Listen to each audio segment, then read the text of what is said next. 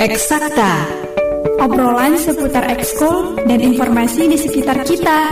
Memperbincangkan aksi, prestasi, dan inovasi di bidang pendidikan melalui kesarian di sekolah dan sekitarnya.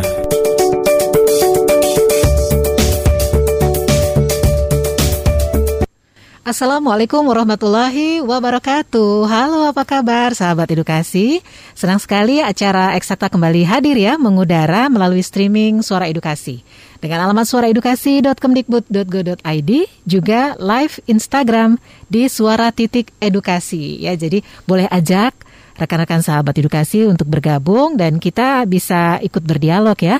Kalau ada yang mau ditanyakan seputar tema yang diangkat kepada narasumber juga boleh ya mengajukan komen di Instagram suara titik edukasi. Nah hari ini Senin artinya kita kembali akan berbagi praktik baik pembelajaran. Sekarang giliran sekolah dasar ya. Ini udah episode yang ketiga untuk sekolah dasar. Jadi secara bergantian kami juga mengundang Bapak Ibu guru di seluruh Indonesia yang terus berkiprah berinovasi membuat pembelajaran lebih menyenangkan gitu ya buat siswa-siswinya, khususnya untuk siswa-siswi SD. Seperti yang kita ketahui bersama, apalagi dengan kondisi pandemi yang mengharuskan, mewajibkan seluruh guru memberikan pembelajaran daring, wah itu kan kreativitas, inovasinya harus tinggi begitu ya, Bapak Ibu guru. Karena memang digadang-gadang dunia pendidikan saat ini sudah memasuki paradigma yang baru. Jadi yang sistem kemarin-kemarin yang lebih konvensional itu lama-lama mulai ditinggalkan ya. Terus bagaimana sih yang konvensional itu dan yang kekinian itu? Nanti kita minta komentar dari para bapak ibu guru yang menjadi narasumber. Ya, saya mau nyapa dulu. Assalamualaikum bapak ibu guru. Terima kasih bapak ibu guru sudah siap standby tepat pada waktunya ya.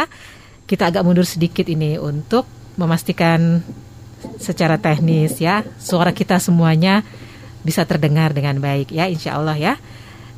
Kami memiliki tiga orang narasumber ada Ibu Betty Marlina, Duta Rumah Belajar Sumatera Selatan. Ada Bapak Andi Muhammad Zubair, Guru SDIT Islamiyah. Mana nih? Nanti dijelaskan lagi. Kemudian ada Ibu Eni Rubianti Sutrisna, Guru SDN Karawaci Baru ya. Bapak Ibu dipersilahkan untuk memperkenalkan diri masing-masing sekaligus melengkapi keterangan yang kurang saya sebutkan tadi ya. Dimulai dari Bapak gurunya ya, pemimpinnya ya, Bapak-bapak.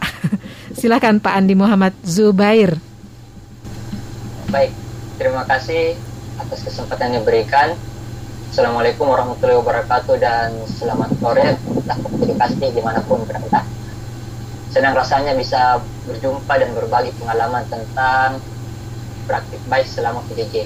Kenalkan, saya Andi Muhammad Zubair, guru di SDIT Wahda Islamia 01 Makassar salah seorang pengurus di Angkatan Kota Makassar Alhamdulillah materi hari ini uh, adalah materi yang telah saya bagikan atau diseminasikan kepada lebih dari 100 pengurus ya, yaitu pembuatan komik mungkin itu Bu yang bisa saya jelaskan secara singkat tentang profil saya. Baik. Pak Andi mohon maaf ketika Pak Andi berbicara sudah cukup jelas, namun ada background gemuruh tadi. Jadi mungkin ditambahkan diulangi sedikit. Tadi Bapak menyebutkan model pembelajaran berbasis komik ini sudah didesiminasi ke ke berapa ribu tadi Pak? Lebih dari 1.300 guru di Indonesia. Wow, nanti kita cari tahu bagaimana caranya ya Pak ya. Terima kasih Pak Andi. Yang berikutnya dipersilahkan untuk Bu Betty Marlina. Baik, terima kasih untuk kesempatannya Mbak Mbak Mira. Oke, perkenalkan Assalamualaikum warahmatullahi wabarakatuh. Nama saya Betty Marlina. Saya guru di SD Negeri 12 Tanah Abang, Kabupaten Penukal Abang Pematang Ilir, Pali, Sumatera Selatan Alhamdulillah saya tahun 2019 di, diamanahkan oleh Pusdatin untuk menjadi Duta Rumah Belajar Sumatera Selatan tahun 2019. Ini kali kedua di Suara Edukasi. Terima kasih kesempatannya dari Suara Edukasi. Semoga bisa terus bermanfaat untuk semuanya. Ya. Kita yang terima kasih ya Bu ya. Ini jadi Bu Betty Marlina ini Wong Wong Kito ya sebutannya ya Bu. Iya nih dari negeri Empek Palembang. Nah yang berikutnya silakan Bu Eni Rubianti. Ya, cek, cek masih cek bu, masih ada suaranya bu. Oh jelas.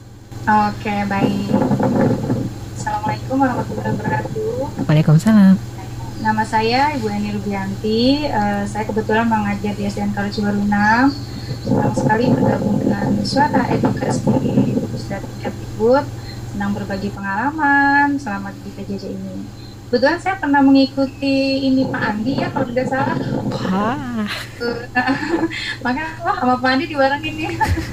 Kebetulan ya kita saling sharing aja ya, saya bukan berarti di sini sumber sebagai yang wah udah lebih dari segalanya. Insya Allah saling berbagi dengan Pak Andi, dengan Bu Betty. Nah kebetulan di SD Koci Baru 6 itu berada di kota Tangerang seperti itu. Tangerang. Ya. Kasih. Jadi kita membuat triangle ini ya, antara yang terdekat dari suara edukasi antara Tangerang, Banten, Palembang, Sumatera Selatan, dan juga Makassar, Sulawesi Selatan ya. Alhamdulillah. Bapak Ibu sehat ya semuanya ya? Sehat, alhamdulillah. Alhamdulillah sehat. Bu. Iya, sudah siap untuk tatap muka pembelajaran? Sangat siap. Oh, sangat siap ya, semangat siap. banget ya. Iya. Anak-anaknya juga pasti semangat banget nih, gurunya siap. Tapi sesuai protokol ya tentunya. Oh iya, wajib itu ya Bu. Jadi protokolnya juga harus divaksin dulu ya Bapak Ibu guru ya. Nah, kebetulan saya baru mau vaksinnya besok nih. Oh besok ya Bu ya. Ya istirahat Iya, yang cukup Bu betul. katanya. ya. Pak Andi dan Bu Betty juga sudah dijadwalkan untuk vaksin. Sudah divaksin. Sudah. Alhamdulillah. Sudah yang kedua apa nih? Yang kedua pastinya nih. Fit ya? Yang tahap pertama. Iya. Eh, eh. Setelah divaksin semakin lapar. Iya ya. Itu efek yang positif ya Pak ya. Supaya daya tahan tubuh tambah bagus. Baik Bapak Ibu guru, boleh sedikit sekilas saja barangkali menceritakan Bapak Ibu guru tuh riwayat mengajarnya seperti apa? Apakah langsung di sekolah ini atau sempat pindah-pindah? Mulai dari siapa ya? Boleh? Bu Erni? Saya kali- Iya. Ya. Eh, sebelumnya saya waktu SK pertama kebetulan di daerah agak pedalaman ya Bu ya di daerah kota Serang tuh SK pertama saya. Nah di sana memang betul-betul anaknya primitif bukan primitif ya artinya sekolah kayaknya itu untuk nomor sekian. Jadi kebetulan di eh, ujung sekali dan saya butuh waktu sekitar saya udah eh, berangkat dari rumah sudah di standby di kota Serang jam 6 tapi sampai sekolah itu jam 9 jam 12 sudah bisa sudah pulang bisa dibayangkan bagaimana eh, kendalanya di sana. Kebetulan saya naik angkot terakhir, dari situ masih naik ojek lagi. Terus sekolahnya juga cuma satu baris aja gitu, tiga ruangan, empat sama ruang kepala sekolah. Pengalaman di sana itu cukup mengasihkan juga ya. Ternyata kalau untuk kerjasama dengan orang pemerintah oke, cuman anak-anaknya memang itu tahun sekitar tahun 2000 ya Bu ya.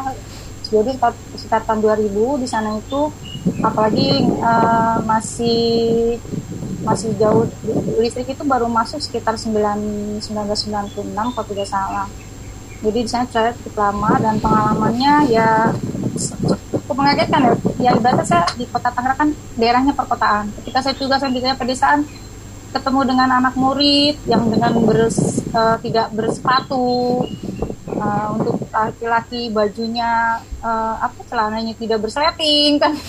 Ketika ketika ngajar masya allah banyak pengalaman. Ketika bagi rapot mereka tuh bawa-bawa celurit bawa pacul pakai sepatu bot. Ya saya kan sempat kaget gitu ya ternyata mereka tuh ternyata habis bagi rapot itu mau ke sawah. Ke leweng katanya seperti itu. Jadi pengalaman itu betul-betul mengasihkan juga. Kebetulan di sana kan daerahnya masih ada banyak salak gitu ya eh, panen salak kebun salak banyak. Kemudian saya mau ke sekolah saya itu jalan kaki naik turun jalannya berbatu-berbatu nah jadi kalau misalnya saya jam 9 anak mau jemput saya di agak di depan gitu. Karena saya nggak berani melewati kiri kanan kebun salak yang begitu seperti kebetulan tidak ada rumah. Jadi ntar pulang diantar lagi sama anak seperti itu. Jadi ya asik banget gitu ya. Ternyata masih di tahun 2000 itu yang serba sudah maju ternyata di kota itu masih ada yang seperti itu begitu. Cukup lama saya di sana sekitar kurang lebih enam tahunan. Baru pindah ke kota Tangerang Hmm. Eh, mungkin ada update ke kebaruan gitu dari sekolah yang pertama Ibu diminta untuk pengajar. Apakah sudah lebih berkembang sekarang, Bu? Kalau sekarang eh, jalannya sudah cukup bagus, sudah mulai bukan di aspal ya, artinya mulai di semen. Saya lihat saya tanya sama Mas Rita masih ada kontak dengan guru yang di sana. Waktu itu saya megang dua kelas betul jadi saya kelas 5 dan kelas 6 dan itu di digabung dalam satu ruangan. Jadi kan kalau di sekolah itu di itu ada empat baris ya Bu ya, ada empat eh, berjajar ke belakang. Jadi saya eh, dibagi dua, dua baris kelas 5, dua baris kelas 6.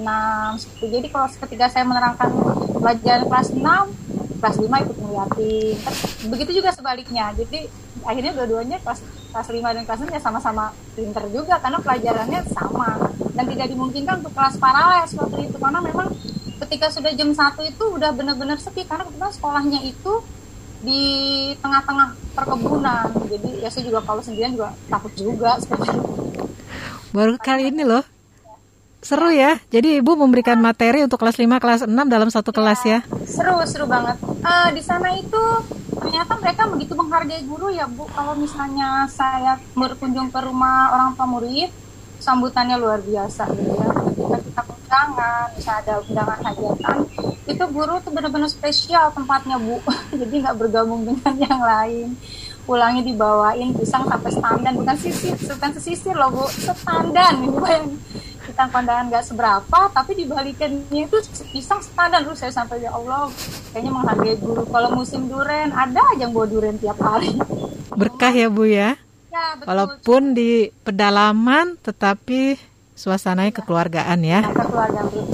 tapi kalau untuk segi pendidikan mereka kurang perhatian ya jadi sekedar cukup lulus SD yang waktu itu untuk SMP itu hanya mungkin dari sekitar satu kelas itu paling hanya dua tiga orang yang melanjutkan ke SMP itu pun karena dia orang ya keluarganya cukup berada dan sisanya ternyata ya ada yang menikah sama orang tuanya ada itu dulu masih prinsipnya sekolah tinggi tinggi tuh yang perempuan tetap ke dapur dapur juga seperti itu Hmm. Iya betul. Nggak tahu ya kalau sekarang mungkin udah agak berkembang. Tapi di tahun terakhir saya pindah di 2005-2006 mungkin agak agak sekolahnya masih di kota Serang, cuman udah mulai ke pinggir sedikit. Itu udah mendekati kota kecamatan. Nah itu udah mulai anak SMP-nya udah yang lulus SD masih di SMP-nya sekitar dua atau tiga orang udah mulai bertambah. Tapi tetap mereka seperti itu. Jadi ya ujung-ujungnya ke dapur ketika saya kembali ke sana maksudnya mau kangen-kangenan ternyata ada yang sudah punya anak tiga Oh, dengan usia masih sangat muda dan udah dan apa sampai nikah pun udah dua kali wah ya itu ya. Fenomenanya ya ternyata tidak jauh-jauh dari Jakarta partisipasi pendidikan untuk ke jenjang lebih lanjut itu masih jadi masalah ya. Terima kasih loh Bu sudah berbagi cerita yang barangkali baru pertama juga kita mendengar ini ya untuk versi daerah Banten Tangerang. Yang berikutnya boleh di-share juga pengalaman sedikit ya Bu ya. Kita ke Bu Betty dulu ya, Pak Andi. Nah, kalau Bu Betty riwayat mengajarnya awal-awal dulu gimana Bu sampai sekarang? Bu Betty apa bisa mendengar? Berarti, kayaknya soalnya kesek-kesek bun Ya betul. Ya, agak kurang jelas suara ibu Bu Betty bisa melanjutkan. Sekarang Bu Betty menceritakan pengalaman awal mengajar sampai sekarang Bu. Secara singkat ya. Iya. Nah, boleh. Jadi Mbak suara Mbak agak keras-keras. Iya, jadi eh, gini eh, tahun 2014 saat itu saya baru lulus S1 Bapak Ibu. Saya lulus sekitar bulan 5 waktu itu dari Universitas Sriwijaya. Kemudian eh, saat itu kan eh, memang ada pembukaan CPNS. Nah, pembukaannya itu sekitar bulan 8, bulan 9. Prosesnya kan agak lumayan panjang dari upload file, eh, pendaftaran, segala macam itu sampai akhirnya tesnya baru bulan 2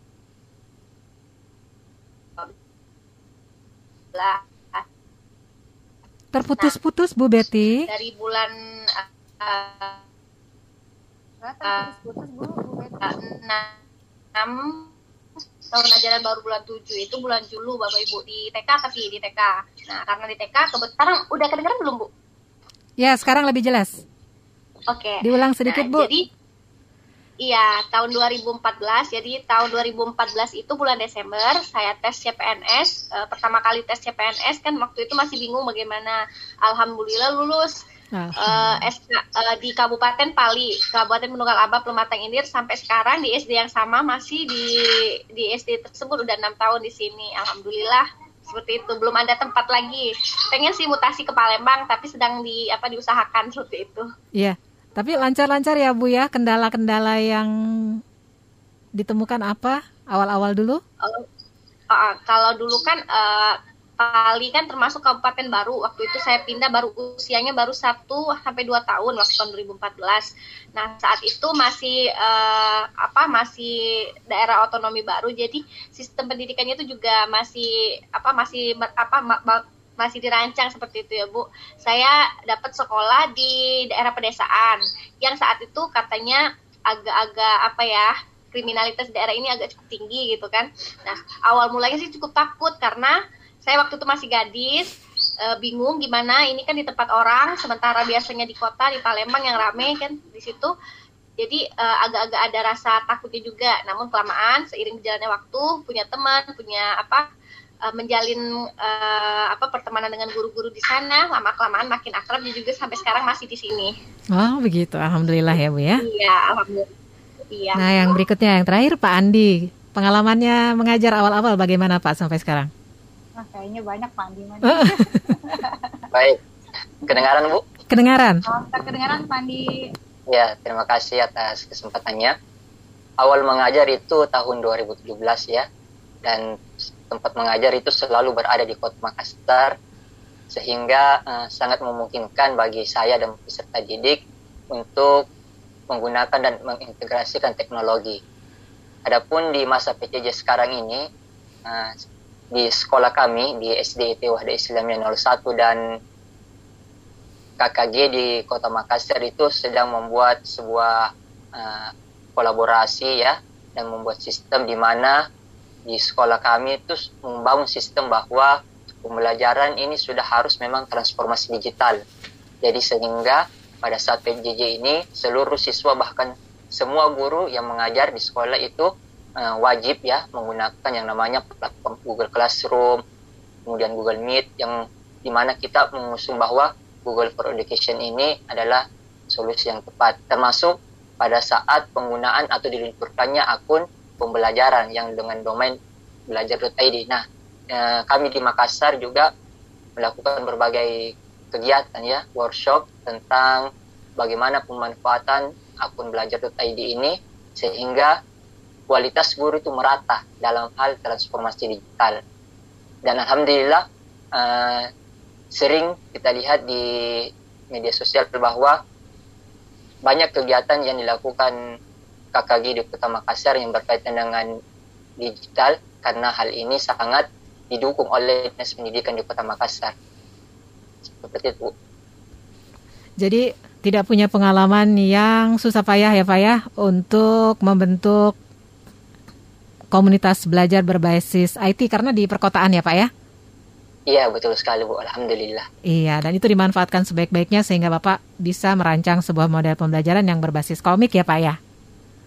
Betul sekali Bu. Iya, tadi sempat Bu Eni bilang pernah mengikuti ini ya, pelatihan yang diberikan oleh Pak Andi gitu. Memang pelatihannya nasional atau gimana Pak? Ya, gimana tuh Pak Andi? Emang ada ma apa e, untuk PJJ daring ini memang dibahas di balik pandemi corona kita banyak hikmahnya juga ya tadinya kita hanya bertatap muka tanpa, tanpa menggunakan gawai. Pas PJJ ini gawai itu ternyata begitu pentingnya. Dan saya pertama kali corona itu waktu itu hari Senin tanggal 16 Maret kalau tidak salah ya. 16 Maret atau 19 Maret ya saya lupa. Yang jelas hari Senin itu kita mau try out kebetulan Bu. Kelas waktu itu pas ternyata harus diliburkan kita yang udah prepare sebagaimana mungkin ini gitu dari hari Minggu karena Senin mau off akhirnya ternyata pemerintah uh, meliburkan artinya selama dua minggu depan tidak ada kegiatan karena ada pandemi corona. Nah kita di grup KKG kelas 6 itu akhirnya bagaimana nih mencari solusi. Nah di situ tadinya saya nggak bisa Google formulir itu mau nggak mau saya bisa. Akhirnya saya belajar sendiri via YouTube dulu tadinya akhirnya saya share ke teman-teman akhirnya banyak tanya juga akhirnya akhirnya Google Formulir itu di masa pandemi awal-awal itu ternyata sangat bermanfaat sekali gitu. Padahal saya juga belajarnya bukan karena kursus karena ya kursus di YouTube yang jelas. Jadi maknanya aduh benar-benar ternyata setelah ngerti ke sini ke sini ikut-ikut pelatihan walaupun sekedar tahu ternyata kita tuh dalam menyiapkan pembelajaran itu kan bermacam-macam gawai kita pakai aplikasi gitu. Salah satu Google Formulir, Google Classroom, kayak Canva, terus kayak apa uh, Microsoft Teams seperti itu dan masih banyak lagi kayak Livebox Set juga ada. Cuman kendalanya memang selama kita 5GG ini nggak semua orang tua kan mempunyai HP yang canggih, hanya sekedar WA. Karena saya mengajar nih kita bikin Google Classroom, orang tua orang tua kan sebelumnya kita adakan uh, sebelum ini ibaratnya apa ya kayak semacam tanya jawab dulu dengan orang tua bagaimana kita selama daring ini untuk kemajuan anak lah gitu proses belajar anak. Karena kan memang e, di guru merdeka belajar kan kita harus seperti itu dulu kan dari latar belakang anak latar pendidikan ekonomi orang tuanya harus yang harus kita nah, jadi intinya kerjasama. Akhirnya setelah ternyata orang tua bu via WAG aja bu. Oke baik kita via WAG kalau Google Classroom bu HP saya lemot. Banyak aplikasi. Karena dia satu ini dipakai kakaknya sampai empat kan kalau di SMP SMA oke. Okay. akhirnya bagaimana dengan Zoom? Zoom juga ada keberatan juga karena ada beberapa orang tua ketika menggunakan Zoom uh, dengan waktu sebelum Corona itu ada beberapa uh, mungkin rekening ya kaitannya dengan rekening bank. Ya akhirnya kita kooperatif ya karena kan kita intinya dalam PJJ ini kita saling melengkapi, saling bekerja sama baik dengan orang tua karena itu terpenting karena kita nggak mungkin memaksakan orang tua seperti itu. Padahal saya udah gini ya udah eh, kalau yang tidak ada wifi yuk ke rumah ibu, saya udah usaha seperti itu.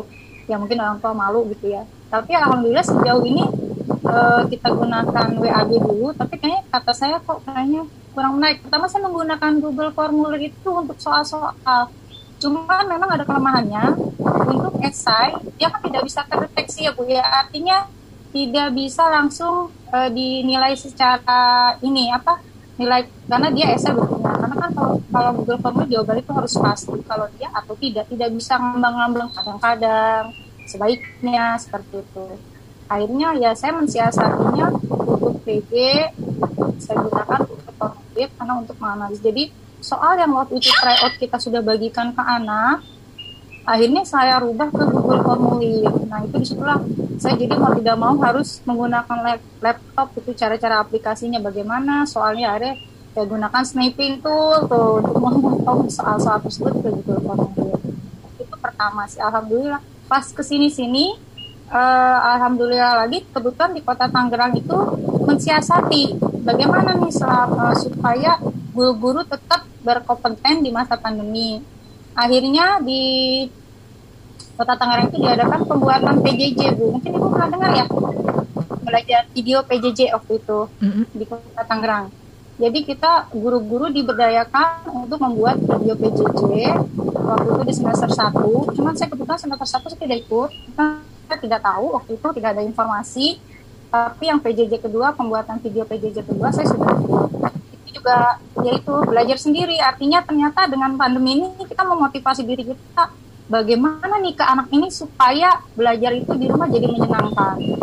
Walaupun kenyataannya kadang-kadang jangan maksain anak ya kita memang tidak maksain kadang saya tunggu tunggu anak mengerjakan soal itu setor soal saya kasih waktu lah jam sampai jam tengah malam jam tengah malam nggak apa-apa saya ingin karena kayak sana kan sebelumnya saya ini dulu kan di bagian awal itu saya tanya anak bagaimana cara pengumpulan soal, bagaimana cara nyetol tugas-tugas kalian. Ya akhirnya diskusi-diskusi ditemukan titik temu uh, saya bikin apa kayak bikin kuesioner gitu siapa yang orang tuanya bekerja orang tuanya di rumah. Karena kalau orang tua bekerja kan kita HP dipegang orang tua. Jadi ketika orang tua akhirnya saya bikin silakan uh, japri saya yang orang tuanya bekerja. Akhirnya ya fleksibel. Yang mengerjakan cepat-cepat yang agak lama karena orang tua. Jadi kan enak. Jadi semua tercover dengan baik gitu. Jadi tugas saya selesai anak juga fun gitu. Nah akhirnya dengan aplikasi-aplikasi baru lihat lihatnya oh ternyata ada sesuatu yang baru. Seperti itu nah untuk kota Tangerang kebetulan mensiasati itu bagus sekali jadi guru jadi berlomba-lomba nih. Apalagi kan kalau untuk PNS ada apa sertifikatnya ya bu ya? Ya pak ya Andi sertifikatnya yang ditandatangi kepala dinas. Waduh kan sendiri lah kalau ditandatangi kepala dinas Nah, kita jadi di Kota Tangerang itu sudah bikin tiga ya video PJJ semester 1, video PJJ semester 2, dan satu lagi quizzes. Nah, ini sesuatu yang baru. Quizzes ketika anak menge tapi kaitannya dengan video yang kita buat. Jadi kita video kita buat, siapkan quizesnya, dan itu di-share di aplikasi uh, Tangerang Live. Jadi di kota Tangerang itu ada aplikasi Tangerang Live, di situ ada tentang pendidikan, tentang dan sebagainya tentang pengurus RT RW dan kita di situ dimasukkan video kita, quizzes kita di aplikasi Tangerang Live. Alhamdulillah sih ketika launching itu sampai 1000 quizzes, alhamdulillah tuh eh, akhir-akhir Desember atau Januari tahun kemarin gitu. Jadi quizzes itu anak-anak malah saya ketika saya ke anak itu anak masuk bu lagi dong lagi dong bu. Akhirnya seperti itu. Wah ternyata menyenangkan sekali. Karena ada warna-warnanya ada video-videonya. Baik. Uh, kalau ibu tadi soal pembelajaran yang ini ya dibagikan oleh Pak Andi, bagaimana? Bisa ikut waktu itu? Dari mana informasinya? Bisa ikut? Karena kebetulan di sekolah saya sekedar jadi waktu itu kan Pak Andi pasti biasa di PPIB ya Pak Andi ya? Kalau tidak salah nih. Ya ya saya sempat WA Japri sebenarnya. Pak saya pakai yang akun yang mana nih? Saya udah masuk Pak. Iya berarti ibu udah masuk tim saya. Oke. Okay. cuma belum keterusan karena ya itu karena kesibukan-kesibukan sekolah tapi minimal saya tahu lah oh cara membuat ini seperti ini book creator seperti ini. Cuman kalau untuk sertifikat kadang-kadang saya tidak dapatkan karena ternyata saya suka lupa setor tugas itu seperti itu. Saya lihat YouTube itu ya akhirnya bisa juga lah alhamdulillah. Ya ternyata memang selama pandemi kita ini harus aktif sebagai guru ya untuk apa? Ya untuk anak-anak juga gitu. Seperti itu. Iya baik. Bapak Ibu kita break sejenak nanti dilanjutkan langsung dari Pak Andi dulu ya untuk membagikan model pembelajaran berbasis komik setelah satu pesan berikut ini Eksakta obrolan seputar ekskul dan informasi di sekitar kita. Memperbincangkan aksi, prestasi, dan inovasi di bidang pendidikan melalui kesarian di sekolah dan sekitarnya.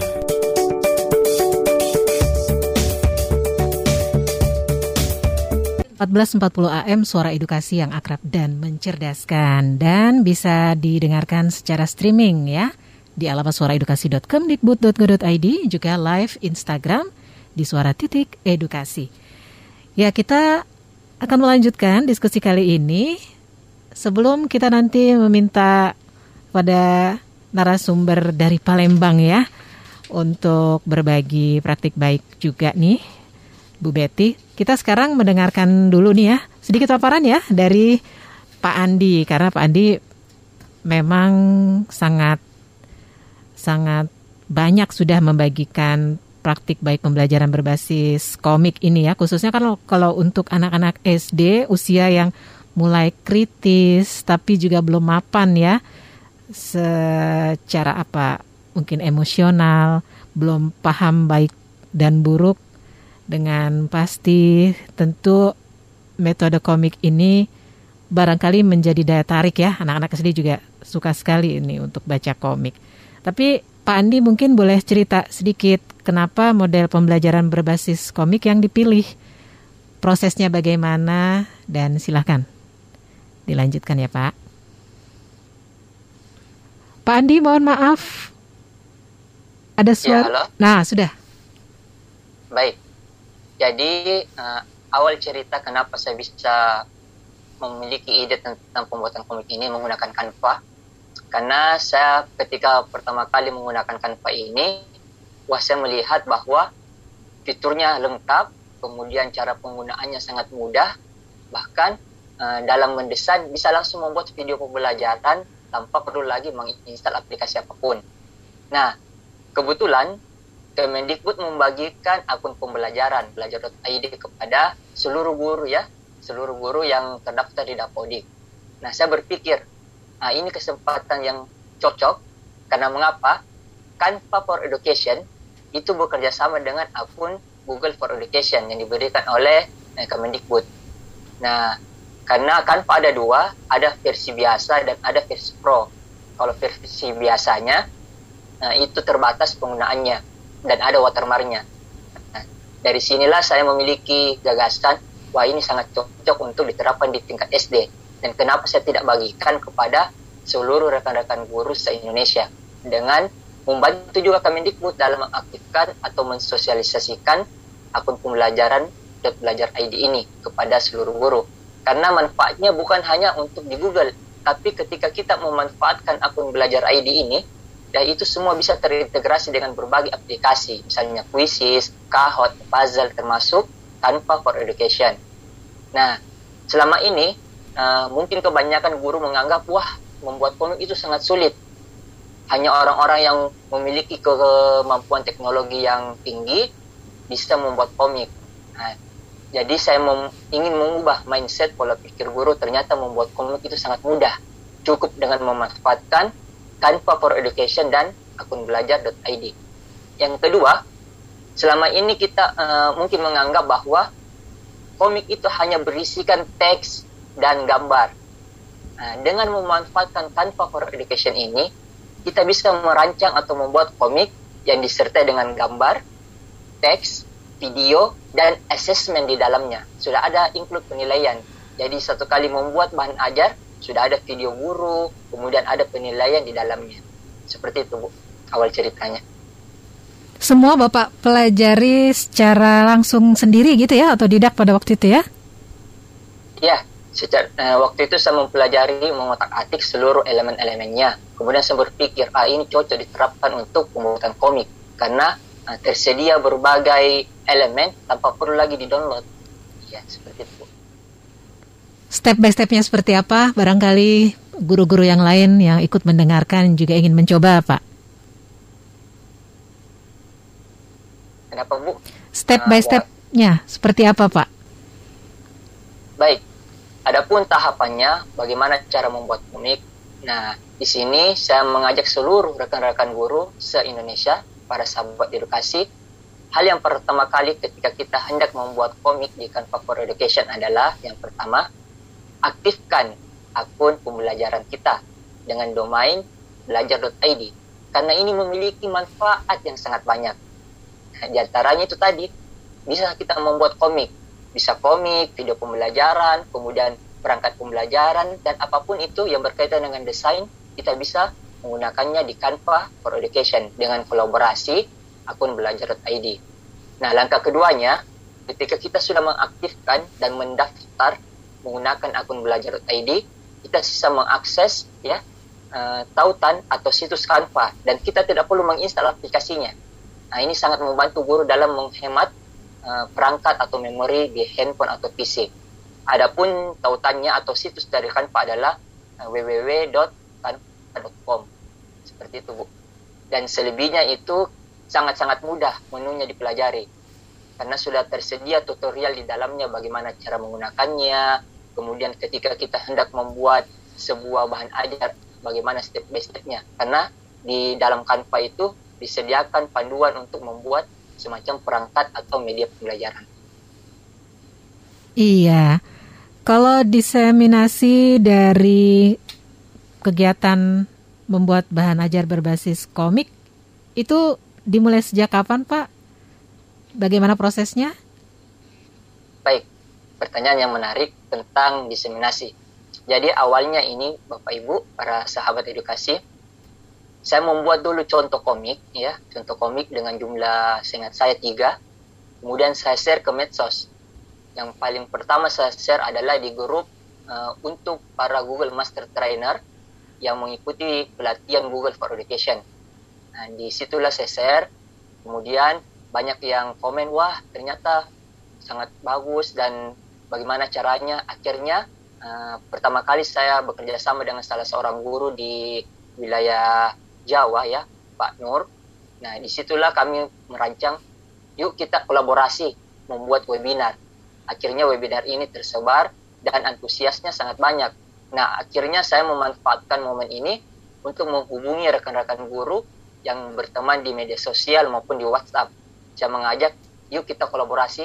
Nah, akhirnya uh, beberapa teman seperti di Dumai, ya, di Kalimantan, kemudian nanti pekan ketiga ini di uh, Kalimantan, uh, distrik Bengkalis, kemudian ada juga berbagai dinas, misalnya distrik Sukabumi, kemudian salah satunya distrik Kota Makassar. Nah, saya mengajak, ayo kita berkolaborasi. Ini waktunya yang tepat agar kita bisa menghasilkan sebuah media pembelajaran yang inovasi dan terbarukan. Jadi hmm. awalnya dari webinar, Ibu. Setelah webinar, dilanjut lagi dengan webinar-webinar tersebar ke berbagai uh, penjuru ya, mulai dari Sumatera bahkan sampai Nusa Tenggara seperti itu Bapak Ibu. Hmm. Sampai ke saya Pak Andi. iya, salah satunya. Kapan Boleh itu? Saya kolaborasi dengan Pak Andi. itu kapan Pak? Sudah berapa kali? Apa masih berlangsung? Saya ingat saya kegiatan yang saya isi ini sudah lebih dari 10 kali Bu. Ya, tadi 10 kali itu jadi ada sekian ya, seribuan gitu ya. Iya, termasuk kemarin terakhir di P4 TKTK P4 TKTK. Jadi semua peserta uh, responsnya atau hasil belajarnya bagaimana Pak? Cukup memuaskan?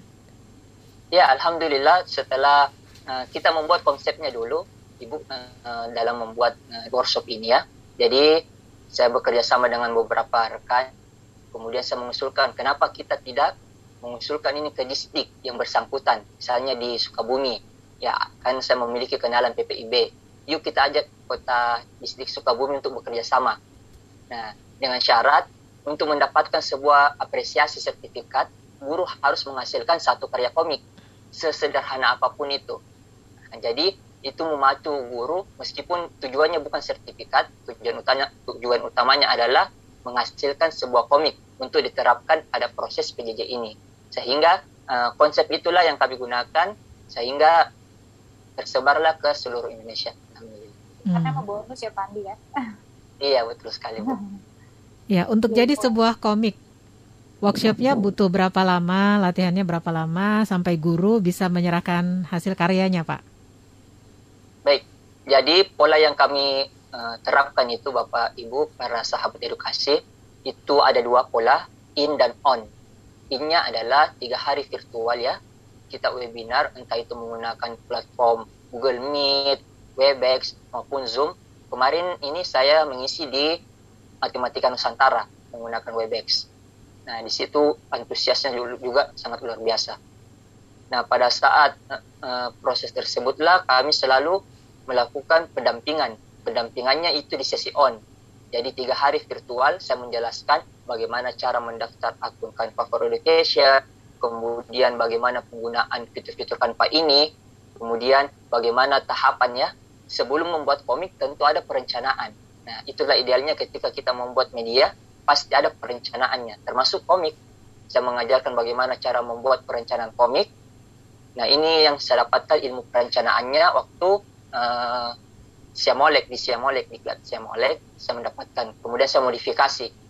Nah, itulah yang saya bagikan setelah semua materi tentang mulai mendaftar, perencanaannya bagaimana, penggunaan fitur Canva seperti apa, kemudian bagaimana cara mendesain komik berdasarkan perencanaan yang kita buat.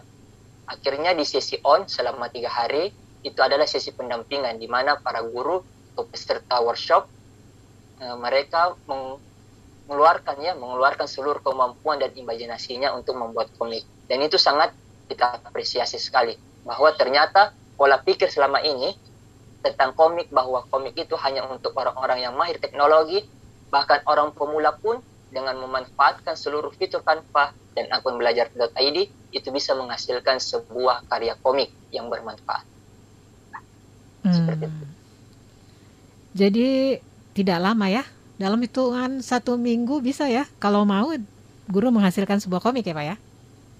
Sekitar tiga hari Bu. Yang lama itu perencanaannya. Karena di perencanaan kita perlu uh, berimajinasi dengan berbagai konsep bagaimana modelnya. Karena di dalam perencanaan kan ada detail. Misalnya cover. Di cover itu apa saja data-datanya yang akan kita masukkan. Kemudian apa gambarnya. Ketika cover jadi disesuaikan dengan judulnya, judul komiknya. Misalnya antariksa. Maka gambarnya nanti nah, tentang planet, kemudian antariksa, satelit, astronot. Nah, di situ yang lama. Adapun perencana uh, pembuatan komiknya itu sangat mudah. Bahkan mungkin dalam waktu 4 jam itu sudah bisa menghasilkan satu karya komik. Mengapa? Karena di Canva kita sisa masukkan kata kunci atau keywordnya. Misalnya, kita ingin mencari elemen uh, Indonesia, maka kita cukup mengetikkan di menu pencarian, entah itu di menu elemen, foto, atau video, dengan kata kunci Indonesia. Maka seluruh tampilan-tampilan Indonesia mulai tarian adatnya, rumah adat, kemudian benderanya, tempat ibadahnya itu akan muncul. Sehingga sisa dipilih saja sesuai dengan perencanaan. Hmm, gitu ya Pak ya. Itu bisa dikerjakan menggunakan laptop tentu saja. Handphone bisa juga atau gimana Pak? Nah, adapun penggunaan Canva for Education itu ada dua sahabat edukasi di mana berada. Yang pertama adalah uh, menggunakan PC atau laptop. Di antara kelebihan dari PC atau laptop ini adalah ketika kita mendesain, kita tidak perlu menginstal aplikasinya karena dia berbasis web dan penyimpanannya pun itu berbasis cloud ya tersimpan di awan artinya tidak memakan memori HP atau perangkat yang kedua kita bisa mendesainnya dengan menggunakan handphone. Namun ketika kita mendesain menggunakan handphone maka otomatis aplikasinya akan terbaca di memori HP kita. Jadi sebenarnya ini relatif tergantung kenyamanan Bapak Ibu guru pada saat mendesain. Enaknya menggunakan handphone atau menggunakan laptop. Adapun saya pribadi lebih condong menggunakan laptop karena kenapa? Tampilannya lebih luas. Kemudian uh, ketika kita selesai mendesain menggunakan laptop, itu bisa langsung direkam layar hasil presentasi kita. Misalnya kita mendesain sebuah komik. Nah, pada saat selesai kita rekam layar. Nah, langsung ada video kita, wajah kita, kemudian hasil desain. Sehingga satu kali mendesain bisa mendapatkan dua produk, yaitu komik dan video pembelajaran. Seperti itu. Iya, jadi nggak ada proses menggambar gitu ya Pak ya? Baik secara nah, digital atau gimana? Nggak ada ya? Ya, tidak ada. Cukup dimasukkan saja kata kuncinya. Hmm. Kalau komik itu kan ada gambar, kemudian ada tulisan di bawahnya. Itu bentuknya seperti itu? Iya, ada balon komiknya, ada karakternya, ada teksnya. Hmm. Bahkan di dalam Canva bisa dimasukkan video dan penilaian. Nah, kan selama ini cuma mungkin teks dan gambar kalau di Canva kita bisa memasukkan penilaian. Jadi siswa membaca materinya, melihat videonya, kemudian di akhirnya itu dilakukan asesmennya seperti itu. Biasanya kesulitan yang disampaikan guru kebanyakan apa Pak? Uh, mungkin di perencanaannya ya. Selama ini yang saya alami itu di perencanaan. Karena terkadang guru uh, mungkin ya uh, karena di Canva itu tidak semua karakter. Misalnya saya memilih karakter orang. Tidak semua langsung muncul karakter orangnya. Misalnya dia ingin melambai atau dia ingin tangannya menggenggam dan sebagainya itu tidak uh, spesifik di Canva namun kita bisa men, uh, apa namanya bisa memberikan atau mencari solusi lain bagaimana caranya agar sesuai dengan karakter atau elemen yang tersedia di Canva Mm -mm. Kalau tadi kan Bu ini cerita kalau hasil video pembelajaran guru ya itu dimuat di laman apa tadi itu Bu? Tangerang Live ya? Ah, betul. Nah, nah kalau ini komik-komik dari seluruh guru di Indonesia yang sudah seribuan lebih itu ya diberikan pelatihan itu bisa dilihat hasilnya di mana Pak? Dikumpulkan di mana? Uh, adapun teknis hasilnya itu uh, sepenuhnya saya serahkan kepada panitia. Misalnya saya bekerja sama dengan distrik di Dumai. Berarti distrik Dumai yang memiliki uh, seluruh data-datanya. Di menggunakan misalnya mengirim melalui Google Form. Tapi kita bisa melihat di berbagai media sosial itu guru-guru yang telah mengikuti dan belajar bersama saya tentang pembuatan komik itu sudah tersebar karya-karyanya. Iya, guru-gurunya semangat ya Pak ya? Iya, sangat semangat Bu. Iya, siswa-siswinya juga tuh ya, pasti. Iya, luar biasa antusias. Baik, terima kasih. Nanti kalau ada yang mau ditanyakan lebih lanjut dari ibu-ibu guru dipersilakan ya kepada Pak Andi. Ya, yang berikutnya kita mau mendengarkan kalau versi pengalaman Bu Betty memberikan model pembelajaran yang seperti apa nih Bu? Yang ternyata disambut baik ya oleh siswa. Iya. Kalau jadi kalau Pak Adi tadi komik, kalau saya video gini. Uh, sebelum pandemi, saya kan udah ngajar kelas 4 Bu ya, kelas 4 SD. Saya tuh suka banget anak peserta didik saya suka banget uh, sama video. Mereka suka nonton video di, di layar gitu kan, di layar proyektor sama-sama baik video pembelajaran yang tutorial ataupun video-video animasi itu suka banget ya. Nah, nah apalagi uh, saya juga suka buat video gitu ya. Nah, video-video saya itu saya khususkan untuk siswa-siswi saya yang uh, memang memang uh, dikhususkan mereka. Misalkan materi ini saya mau ngajar uh, minggu depan nih. Materi IPA tentang ini misalkan perubahan uh, wujud benda gitu ya. Nah, saya udah rencanain, oh nanti saya membuat video ini untuk siswa-siswi saya. Nah, video-video itu uh, karena saya take langsung, saya uh, apa tutorial gitu ya kadang kalau misalkan nggak sempet tik saya buat dari animasi juga atau uh, dari slide PowerPoint dibuat video juga bisa nah selain itu uh, setelah video-video itu bukan hanya untuk siswa uh, saya di kelas 4 tadi saya juga bagikan di YouTube saya saya bagikan di uh, apa rumah belajar jadi konten-kontennya itu uh, apa berguna bukan hanya untuk siswa saya di SD saya, tapi juga untuk seluruh uh, siswa-siswi yang mengakses video tersebut. Nah, untuk di rumah belajar sendiri, alhamdulillah video saya sudah cukup banyak. Di sana ada yang sudah sampai berapa puluh ribu itu ditonton tentang pesawat sederhana. Waktu itu masih jadi uh, waktu seleksi duta rumah belajar, saya buat video judulnya pesawat sederhana. Alhamdulillah video itu salah satu video yang paling banyak ditonton sampai saat ini. Nah, video-video itu uh, nantinya setelah mereka menyaksikan video-video nanti saya beri uh, apa waktu sebelum pandemi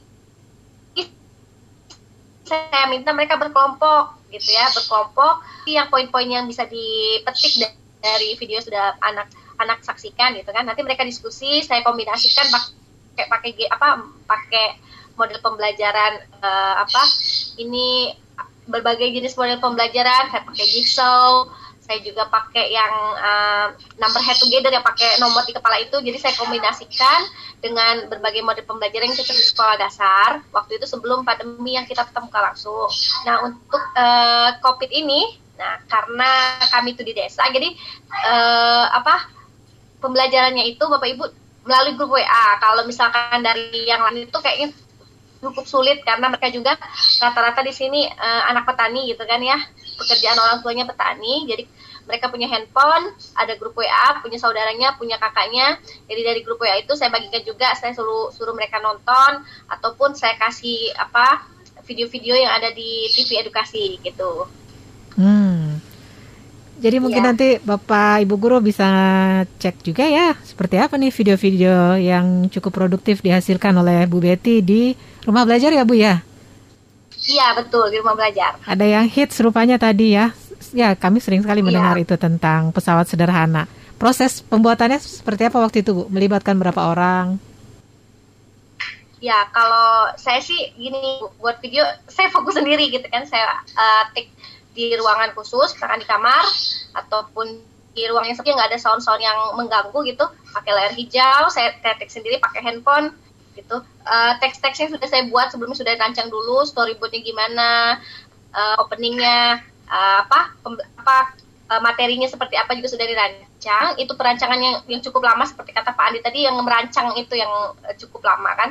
Setelah dirancang uh, sedemikian rupa peralatan-peralatan sederhana saya cuma pakai handphone pakai ring light supaya agak terang gitu kan pakai pakai ini juga clip on juga supaya suaranya agak lebih besar gitu.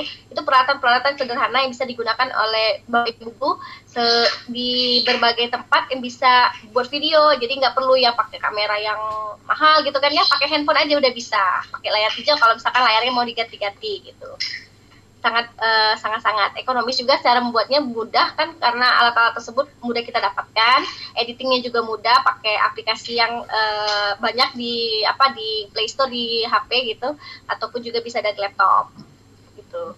Jadi tidak ada asistensi ya? Kerjakan sendiri semua ya bu ya? Iya uh -uh, sendiri. Jadi kalau saya itu kalau mau buat video gini uh, uh, satu bulan itu saya minimal dua gitu kan bu ya buat dua video. Jadi saya rancang dulu nih berapa. Jadi kali take itu bisa dua kali video. Karena menghemat apa menghemat waktu juga kan. Jadi selesai satu video ganti ganti kostum dulu ganti jilbab ganti baju supaya agak ada tampilannya beda baru take video lagi. Jadi perancangan itu yang cukup lama baru waktu take-nya paling menghabiskan waktu sejam dua jam cukup gitu kan karena sudah dirancang. Gitu. Single fighter. Seru ya agak mirip nggak dengan prosesnya Bu Eni Ibu Betty satu ya. uh, satu kali tag dapat dua dua ini ya video. Ya, untuk saya itu kan masih belajar tuh Bu ya otodidak juga ketika uh, Kota Tangerang bikin PJJ yang kedua, semester dua kan harus kita uh, prepare untuk masuk semester 2. Kebetulan saya kelas 6 tapi uh, videonya membuatnya di kelas 3 gitu kan. Akhirnya saya belajar lagi materi kelas 3 dan kita bikin storyline dulu gitu ya Bu ya. Dan itu memang benar-benar Masya Allah itu uh, bikinnya itu ternyata bisa sampai empat hari ya karena kebetulan saya kan masih amatiran lah ya. Jadinya banyak. Ya betul memang peralatan yang dibutuhkan itu kayak ya, klipnya kadang yang noisingnya itu. Akhirnya saya cari gimana saya tidak noise kan akhirnya ya itu kita download aplikasi noise reducer yang kata di apa di aplikasi. Tapi memang hasilnya ya saya kebetulan waktu itu pakai Canva itu tuh Pak Andi. Kolaborasi Canva mau e, suara juga ya cuman nggak tahu hasilnya bagus apa enggak gitu. Cuman karena warna-warnanya menarik dia pas aplikasi ininya banyak juga ya kebetulan ya. Jadi kebetulan e, di Canva emang menarik-narik juga. Cuman kan saya tidak bisa share di kelas saya bukan karena saya kan disuruh apa dimintanya untuk kelas 3 untuk pembelajaran di kelas 3 jadi pengalaman ternyata bikin video itu seperti itu ya Bu Betty ya. Jadinya saya juga pernah nyoba-nyoba tuh ikut rumah belajar. Aduh mengasihkan juga bertes tes kedua ketiganya nih gatot. Tapi itu buat pengalaman alhamdulillah terus ketemu Pak Andi saya belum belajar komik nih boleh dong kolaborasi oh jadi waktu itu baru ikut webinarnya ya Iya betul, saya ikut webinar. Tapi uh, saya uh, tipenya saya memang kalau untuk mengikuti sampai habis enggak. Tapi saya akhirnya belajar di YouTube yang kan suka ada YouTube-nya tuh siaran ulangnya. Ya itu, ya intinya ter, tergantung niat pada prinsipnya gitu ya, tergantung niat. Kadang-kadang ada kendala untuk masa PJJ ini kasihan juga yang guru udah usia sepuh ya, yang udah di atas 50-an kan, 55 itu kadang-kadang suka terkendala seperti itu. Jangankan dia hanya menggunakan aplikasi WAG aja. Kalau untuk untuk Zoom kadang-kadang gaptek juga. Sebenarnya juga gaptek gaptek juga. Cuman kalau saya tipenya berusaha lah belajar. Karena kan uh, ya kita kalau WAG terus kan anak-anak bosan juga. Ngirim dat apa tulisan-tulisan gitu kadang-kadang divariasikan seperti itu dengan tanpa dengan ya video juga kadang-kadang seperti itu sih. Tapi anak-anak ya excited juga walaupun ada beberapa anak uh, yang tidak ini gitu tidak konsen. Tapi saya mensiasatinya video yang kita buat itu di dalamnya saya nanti bikin soalnya. Jadi kalau anak yang tidak nonton videonya berarti dia tidak bisa jawab soal karena dia harus bisa menjawab dengan membuka video itu. Jadi nggak hanya anak-anak nonton ya nah, kan anak-anak nonton aja nggak nggak dikasih apa uh, asesmennya apa uh, sematik atau kognitifnya setelah nonton video. Jadi saya mengharap seperti itu biarpun ada video dari rekan-rekan guru yang lain ya kelas 6 gitu ya saya share ke anak tapi saya bikinkan itunya apa eh, evaluasinya. Jadi tidak hanya sekedar video. Jadi anak-anak mau tidak mau ya harus baca. Kadang anak ada juga bu itu isinya gimana bu? Pas saya tanya kamu udah nonton videonya belum belum bu. Ya udah tonton dulu. Harus seperti itu. Jadi tugas anak-anak untuk melihat video itu di Tangerang Live ya Bu ya? Ya, Tangerang Live. Tapi kalau kita mau di kelas kita sendiri juga nggak apa-apa Bu. Jadi kita kasih video di grup kita, terus evaluasinya nanti sekitar menyusul lah satu jam atau dua jam. Karena uh, kita nggak mungkin langsung ngasih video langsung evaluasi. Karena kan ada beberapa siswa yang tidak bisa buka video karena ya itu karena HP-nya masih dibawa orang tua gitu kan seperti itu. Jadi biarpun di kota kita memang kadang-kadang ada terkendala HP juga sebetulnya. Walaupun tidak semua tapi paling tidak adalah beberapa. Dan saya berusaha untuk ya memahamilah posisi tandanya posisi kita berada di sana gitu.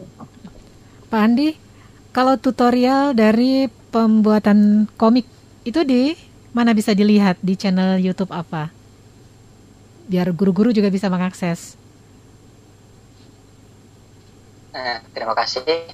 Adapun untuk tutorialnya itu sebenarnya sudah banyak beredar di salah satunya channel YouTube PPIB TV. Nah di situ lengkap PPIB TV karena tiga sesi full direkam ya, direkam pada saat webinar mulai dari cara mendaftarnya, kemudian bagaimana penggunaan fitur, dan yang ketiga bagaimana cara pembuatan perencanaan komik, dan sampai yang terakhir bagaimana kita mendesain hingga memuplikasikannya ke peserta didik kita. Karena di Canva ini ada dua cara ya, ada dua cara memuplikasikan hasil komik kita.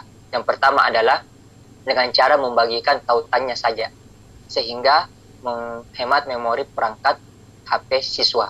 Yang kedua, diunduh. Nah, unduh ini bisa dengan cara misalnya gambar atau PDF. Nah, ini antisipasi ketika ada siswa atau peserta didik yang tidak memiliki akses kuota internet. Seperti itu. Ya, Pak, di di dalam paradigma baru pembelajaran yang sekarang ya, di mana integrasi teknologi itu sangat dibutuhkan dan juga orientasinya sekarang berpusat pada siswa ya Pak ya? Iya betul. Nah itu bagaimana praktek di lapangan ya dalam kegiatan mengajar pengalaman sehari-hari yang menempatkan siswa sebagai pusat juga ya Pak ya? Yang kadang-kadang mungkin Baik. ini guru-gurunya baru belajar bikin komik, siswanya menyusul bisa ikutan bikin komik juga tuh. Pengalamannya gimana Pak? Nah, Eh, pengalaman saya selama ini dalam berkolaborasi ya. Jadi di Canva itu para sahabat edukasi dia menerapkan konsep kolaborasi.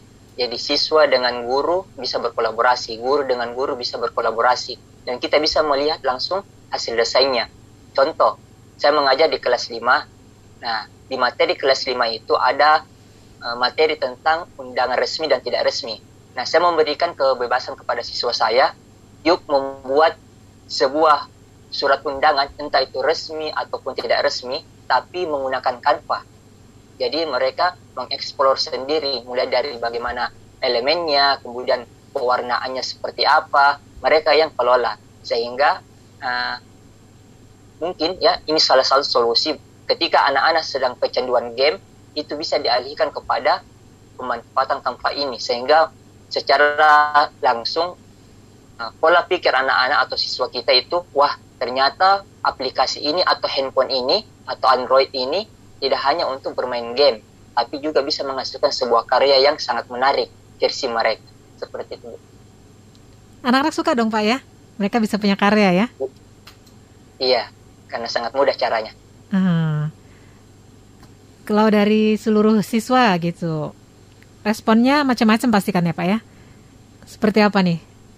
Contoh-contoh respon mereka setelah gurunya memperkenalkan pembelajaran menggunakan komik? Ya, kalau di kelas saya pribadi, uh, karena ada beberapa siswa yang terkendala dengan kuota internet ya, meskipun itu misalnya hanya satu hari, karena misalnya HP-nya digunakan juga dengan saudaranya yang satu sekolah dengan kakaknya.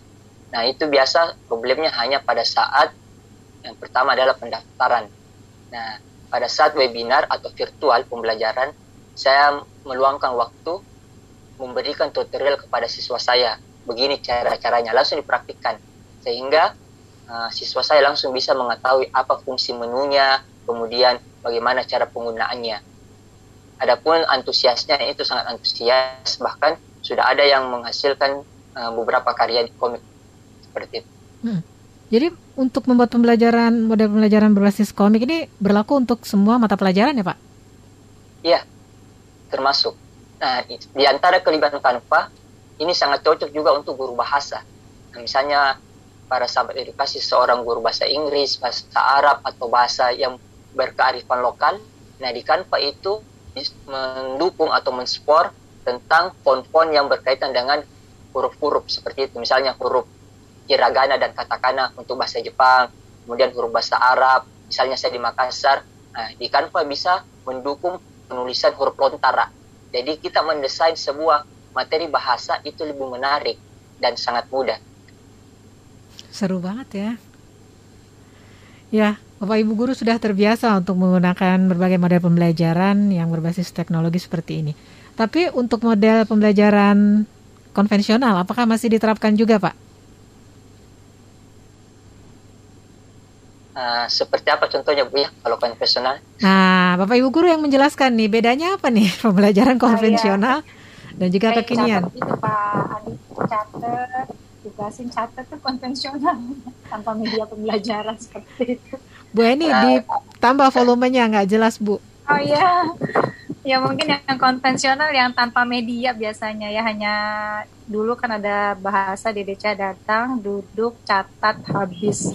Dulu ada kurikulum CBSA lagi, catat buku sampai habis. Ada lagi seperti itu. Itu agak konven mungkin kalau untuk tatap muka aja kadang-kadang kita harus bervariasi juga tuh dengan posisi anak duduk. Itu kan tidak melulu menghadap ke papan tulis semua tuh eh, anak-anak. kita variasikan dengan secara berkelompok. Kadang seperti waktu masih tatap muka ya, saya saya sih variasi seperti itu kadang-kadang saya suka menggunakan apa uh, infokus sekolah ya. Kadang-kadang kan anak-anak walaupun dia punya HP kadang-kadang kalau di rumah kan bukan ilmu pengetahuan yang di yang di apa ditonton. Karena jadi saya paling mensiasatinya dengan itu menggunakan infokus sekolah saya colok pakai handphone. Nah disiarin itu di apa di papan tulis seperti itu. Kalau konvensional kan tidak medianya masih ibadah jadul lah seperti itu. Itu cenderung menonton memang jadi ada anak yang ngantuk kadang-kadang seperti itu yang konvensional tapi memang kalau misalnya kalau selama corona ini dengan beberapa aplikasi tapi kok kelamaan juga efeknya nggak bagus juga kayak anak saya nih dari pagi mulai tank mata terbuka yang SMA ini dari jam 8 sampai jam 12 sampai jam 1 itu mantengin handphone aja itu. Karena seperti itu. Mungkin seperti itu ya. Nah, konvensional kita kadang-kadang mungkin divariasikan aja bu divariasikan aja kadang tidak harus aplikasi kadang-kadang perlu juga konvensional tapi yang penting tidak menonton. Ya itulah jadi guru harus pinter-pinternya gimana anak kalau sudah mulai bosen ketahuannya ketika tugas-tugasnya udah numpuk wah kayaknya perlu perlu sesuatu yang baru lagi. Makanya selalu berinovasi nih apalagi guru-guru SD yang muridnya masih senang banyak main daripada belajarnya seperti itu. Jadi mensiasatinya seperti itu harus variasi-variasi dalam pembelajaran Nah selama ini saya ini sih seperti itu gitu. Bu Eni contohkan dong simulasi sedikit ketika awal mau mengajar apa yang dilakukan? Uh, pas daring apa? Pas daring Bu. Ya? Pas daring. Ya. Pas daring uh, kalau saya biasanya membuat absen dulu. Biasa saya mulai itu pukul 8 ya karena anak-anak kadang-kadang ya itulah disesuaikan dengan anak karena kan nggak semuanya anak bangun kadang-kadang pagi jadi saya ketika pagi absen mulai jam 8 itu absennya saya menggunakan Google Formulir. Pertama sih anak-anak agak-agak kagok tapi lama-lama sudah terbiasa dia sudah terbiasa. Dan itu mungkin aplikasi yang paling familiar. Karena lewat absen itu jadi ketahuan ini anak. Itu aja saya buka absen jam 8 itu anak ada yang absen jam 11 walaupun materi udah saya kasih jam 9 seperti itu. Tapi dia ngabsennya belakangan. Jadi Pertama ya kita biasanya eh, pertama lewat WAG dulu, WhatsApp group. Nanti di sana setelah mengisi absen baru kita kasih materi dan materinya itu kadang saya bisa voice note juga kalau saya lagi belum sempat bikin video saya voice note. Voice note saya contohkan beberapa yang mau materi hari itu seperti itu karena memang di Kota Tangerang itu kan kita ada laporannya Bu ya. Jadi eh, PJJ hari ini SD ini mengirimkan via foto atau apa seperti itu. Ada juga beberapa yang menggunakan Zoom. Nah, proses biasa seperti itu.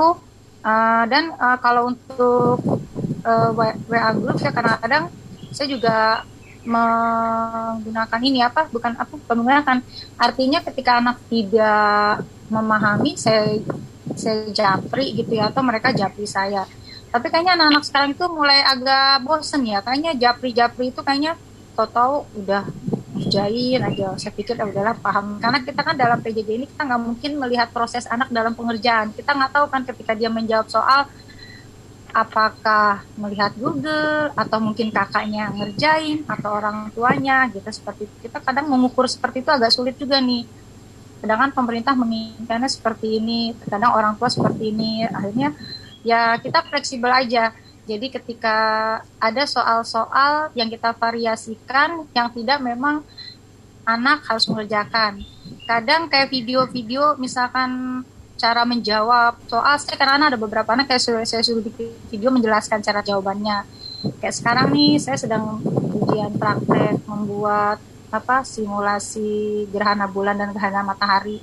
Jadi di sana anak menjelaskan bagaimana cara terjadinya gerhana bulan, gerhana matahari. Gitu. Kalau pembelajaran hari-hari, biasanya saya sebelum absen anak mengirim foto kegiatan seperti sholat duha itu perlu dikirim karena kebutuhan sekolah ada di data anak menyapu halaman dulu seperti itu Hmm. Jadi kita nggak melulu monoton tugas. Sekarang saya hanya mengasih tugas uh, buat pengalaman kamu mengamati kamu ketika kamu ikut ke pasar sama orang tua, bikin dalam bentuk laporan seperti itu. Tapi emang anak lucu-lucu sih, karena orang ngisinya juga variasi aja, jadi nggak harus monoton menggunakan gawai ya untuk mengistirahatkan matanya. Jadi paling tugas hari ini, tapi tidak tetap sesuai dengan uh, kurikulum kalian mengamati ketika kalian di sekitar di sekitar lingkungan kalian entah itu ada yang bilang orang jalan boleh boleh orang jalan bagaimana? Nah, paling terus yang ikut ke pasar. Ternyata mereka di situ ya tergali lah gue terus ngirimnya bagaimana? Ya udah ngirimnya di foto dalam bentuk foto. Akhirnya memori HP ngehang terus tuh karena banyak foto. Tapi saya cukup uh, ternyata sebetulnya anak-anak tuh bisa.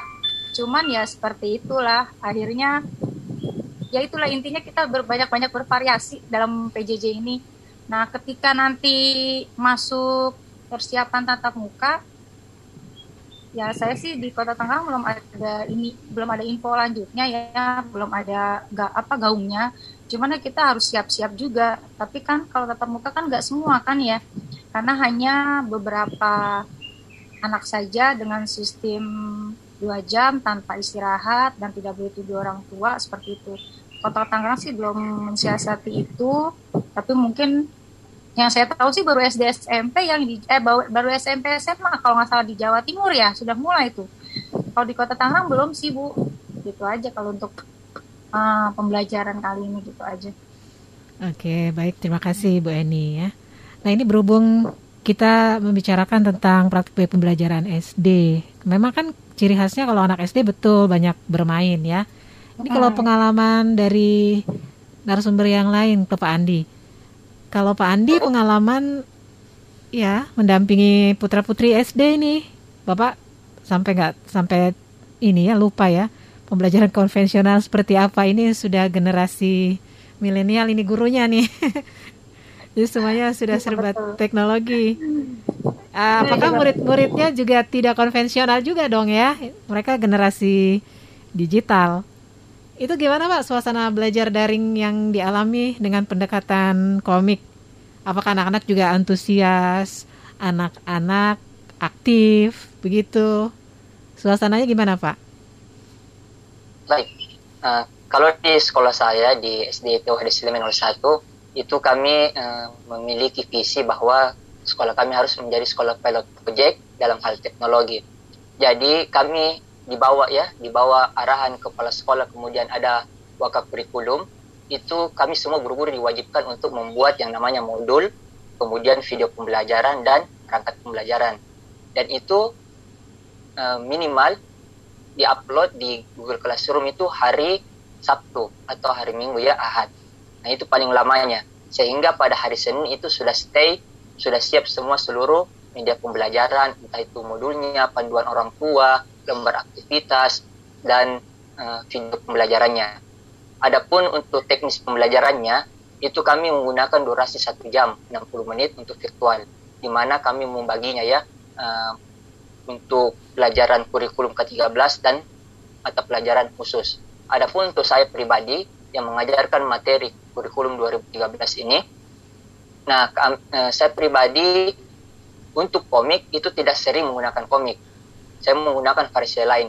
Komik itu saya dominan gunakan pada saat untuk literasi atau ada materi yang saya anggap berat itu saya tuangkan ke dalam bentuk komik. Adapun perang, uh, aplikasi lain misalnya ya pada saat virtual saya melakukan praktik entah itu langsung praktik menggunakan uh, bahan misalnya wujud benda saya meniup balon kemudian mengajak siswa untuk memperhatikan dan mempraktikannya. Adapun untuk matematika saya biasa menggunakan aplikasi GeoGebra Nah, misalnya saya mengajarkan bangun ruang ya, bangun ruang kubus. Nah, tentu uh, kontekstual jika siswa mempraktikannya. Jadi saya menerapkan uh, konsep TPACK dengan konsep simulasi. Pada saat itu saya mengajarkan simulasi, oh begini loh yang dibilang sisinya bangun ruang kubus, bagaimana uh, sisi depannya, rusuknya dan sejenisnya. Kemudian siswa mempraktikkan dengan metode TPACK. Nah, mereka menggunakan misalnya itu sikat gigi, nah, kemudian mereka gunting-gunting, kemudian membentuk sebuah jaring-jaring. Adapun untuk materi-materi materi lain seperti di tematik ya, saya banyak menggunakan juga uh, aplikasi simulasi, misalnya PET. Nah, misalnya saya mengajarkan materi kalor. Otomatis ketika kita virtual, uh, kita harus menerapkan yang namanya kontekstual. Uh, aplikasi PET inilah yang saya gunakan sehingga siswa pada saat memperhatikan simulasi tentang kalor bagaimana kalor matahari mengirimkan energi kemudian bagaimana caranya energi itu diproses melalui uh, misalnya panel surya sehingga dia bisa menghasilkan air atau cahaya lampu jadi uh, untuk komik ini saya tidak monoton ya artinya tidak semua materi saya menggunakan komik tapi tentu kita harus memiliki perencanaan atau inovasi tentang eh, media-media lain ya seperti itu. Hmm. Ya, jadi anak-anak sangat aktif ya Pak ya, karena pendekatannya banyak menggunakan alat bantu yang bervariasi juga gitu ya? Uh, ya betul sekali. Tapi kalau di sekolah kami itu uh, menanamkan atau fokus kepada pendidikan karakter. Misalnya ya sebelum kami mengajar virtual itu sudah ditampilkan aturan dan tata tertib virtual. Salah satunya adalah mengaktifkan video. Nah, mengapa ini kami tekankan? Karena untuk melatih peserta didik untuk menghargai orang lain pada saat berbicara. Jadi ketika kita virtual, guru juga uh, sibuk ya uh, mengecek siapa yang tidak aktif videonya diingatkan kembali seperti itu. Hmm, kalau ada alasan ini banyak apa ya menyedot paket data gitu ya Pak ya kalau dinyalakan videonya itu gimana solusinya? Uh, karena kami menggunakan Google Meet, nah di Google Meet itu bisa diatur resolusinya ya misalnya dia low kualitas sehingga itu menghemat kota. Yang kedua, karena kami sudah memiliki pemetaan ya, pemetaan kuota internet. Jadi kurikulum di sekolah kami sudah mengirimkan form tentang uh, bagaimana kebutuhan setiap anak di rumah bersama orang tuanya, berapa jumlah kotanya, kemudian apakah ada HP tersendirinya itu sudah dipetakan sehingga uh, kami semua guru di sekolah sudah memahami oh ini kemampuan anak A dan B dan sejenisnya. Hmm. Kalau bantuan kuota belajar dari pemerintah, apakah siswa-siswi dan guru di sekolah banyak Pak yang mendapatkan? Alhamdulillah, ya karena itu kan terintegrasi dengan Dapodik. Nah, Dapodik inilah yang eh, mengirimkan ya data-data ke kementerian siapa yang bisa mendapatkan kuota bantuan internet ini. Dan alhamdulillah sampai sekarang kuota Kemendikbud ya uh, sebesar 12 giga itu masih masuk di guru-guru. Alhamdulillah ya. Sangat iya, membantu ya. Sangat membantu ya Pak ya dioptimalkan penggunaannya.